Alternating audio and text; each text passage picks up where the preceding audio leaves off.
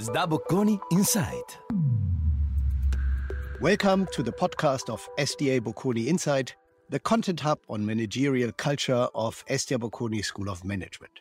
My name is Urs Müller and I'm an associate professor of practice at SDA Bocconi. My teaching and research focus is in the area of business ethics, mostly looking at ethical decision making from a managerial perspective.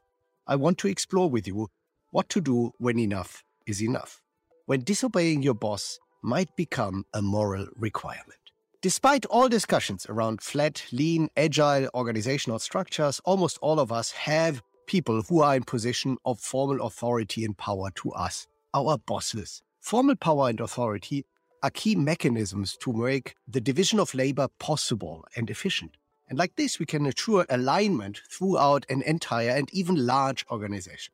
But we do know that power and authority can also be evil forces and drive unethical behavior. This has been demonstrated many decades ago already in famous studies, such as uh, Stanley Milgram's famous electricity experiment with electrical shocks in the 1960s and 1970s. However, today I would like to look at a specific constellation, and that is when bosses or people in authority positions do, say, or ask us to do something that we strongly disagree with from a moral perspective. And I'm almost certain that all of you have experienced such situations in your professional careers. Allow me to jog your memory. I've collected thousands of uh, descriptions of ethical decisions from my students and participants. And uh, about one third of all such cases describe such constellations in which bosses do something, say something, or ask something from us that we disagree with. Just a few examples. Your boss might ask you to send an inflated invoice a very senior manager might make an inadequate comment that you consider to be sexist or racist or in any other way discriminatory. The CEO might ask you to spy on your colleagues. The head of the IT might ask you to lie to internal or external stakeholders about the progress of your IT project. Or you might discover that your boss has an affair with a subordinate you might uh, suspect that the chief HR officer is uh, very discriminating in the hiring practices, uh, systematically excluding certain types of people. All such cases constitute not only, but also something that is called a psychological contract violation. But what is a psychological contract violation?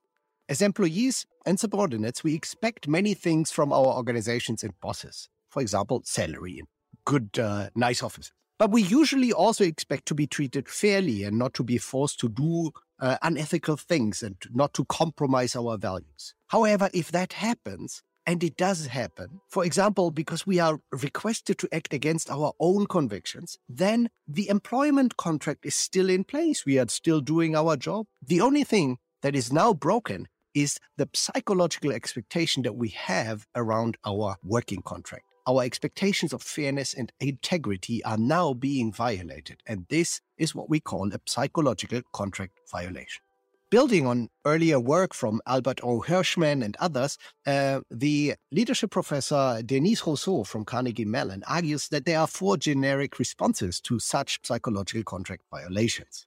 All of them come with many possible subvariants in any given constellation, but generally we can say that there are four options. Number one is what we call voice. Voice is a strategy whereby you go to your contractual partner and speak up and say that you disagree with a certain practice or uh, request. Exit is you leaving the contractual agreement in which you are confined. This might be a lateral move in the organization, for example, to a different project, different unit, different country, but it might also be a move into a different organization. The third option is what is called loyalty and silence. Basically, you do you do as you are being told to do, and you don't take any bigger actions. And the last quadrant, uh, the fourth possible reaction, is what is called neglect, destruct, and I tend to call it mutiny. In this uh, cluster of reactions, we would summarize all behaviors in which you actively work against what you are being told to to do and against uh, the intentions and desires of your boss or the person in authority position to you. Exit, voice, loyalty and silence, neglect, destruct, and mutiny. These are the four options. Now, two out of these four options are highly undesirable in themselves. The first one is loyalty and silence. It's unfortunately an option that is chosen very, very often. We do know that many people stay silent when unethical things occur in an organization. But this has a organizational downside. The downside is that unethical behavior tends to get kind of epidemic. They get bigger and bigger and worse over time. Uh, and if nobody speaks up, if nobody intervenes through loyalty and silence, we will tend to contribute to an avalanche that will finally lead to ever worse behavior in the organization. But also, loyalty and silence can be bad for you as a person. It might require you to stay silent about uh, silent about practices and behaviors uh, that you fundamentally disagree with, and that might require you to make personal compromises. It might taint your personal integrity, your self-esteem, and your value. Now, we can stay silent and loyal in situations in which only small deviations from our norms and convictions and values are at, at place.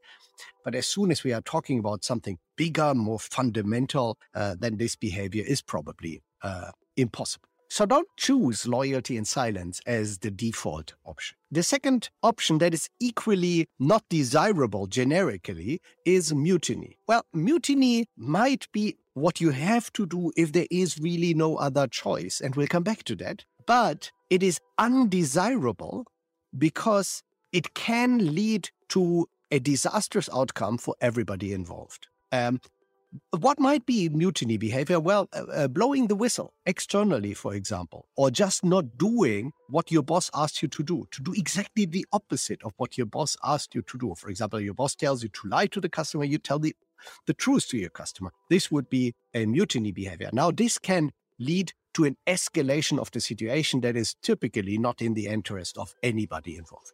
That leaves us with only two choices voice and exit. What can we do in order to make voice and exit easier to do? Well, first of all, be prepared to face unethical uh, requests from bosses and organizations in your personal and private lives. So get ready to antici- anticipate where problems might actually hide and be ready to take difficult trade offs in these situations. But what is really important is develop the habit to talk about moral issues, even in a professional context. Speak up, talk with other colleagues about concerns and realize that this is something that is not very strange, but perfectly okay. A voice, however, is not only a one way street, also ask others for feedback. Uh, be open to criticism and discuss with others that might not be in a hierarchical constellation. For example, you could start by, uh, by discussing the issue first with peers and families and friends before reaching out to your bosses or people in authority position. Be courageous is kind of the essence of what you would need to do when you choose voice. Now, sometimes others don't listen to uh, our voice. We might voice a concern, and our bosses and the organizations might just disregard it. Now, in these cases, if we don't want to choose neglect and destruct and mutiny, and we don't feel in a position to just show loyalty and silent, and because voice hasn't worked, then we are just left with exit. So, what can you do in order to make exit easier? Well, you need to increase your employability, prepare alternative career paths. Uh, don't get locked up psychologically. It is, we, we sometimes overestimate the difficulty of changing a job. Typically, it's way easier than we anticipate. And improve your network, but make sure that you know enough people inside of the organization that will help you to move uh, into different parts of the organization or that uh, might allow you to move to a different company. And last but not least, in order to make exit possible, there is a, strat- a strategy with a uh, strong name. So uh, sorry for my French, but we sometimes call it the fuck you money. Make sure that you save a bit of money and put it aside so that when you feel the urge to need to uh, and, and the need to leave your organization now and immediately because otherwise you would compromise too much your own integrity make sure that you have a bit of money left that will allow you to survive and finance the normal ongoing cost of your personal life for the next couple of months now if voice and exit don't work nobody listens to you and at least in the short term you don't have an option then we are back to our two original options, which are loyalty and silence, which might not be the right option if we are talking about a drastic violation, or mutiny. And it is exactly under such circumstances that you might be required from a moral perspective to show a mutiny behavior against your bosses. One last consideration. Maybe you're not only the subordinate to a boss, possibly you're also at the same time the boss for someone else. Now, everything that we have just discussed also applies in the other direction.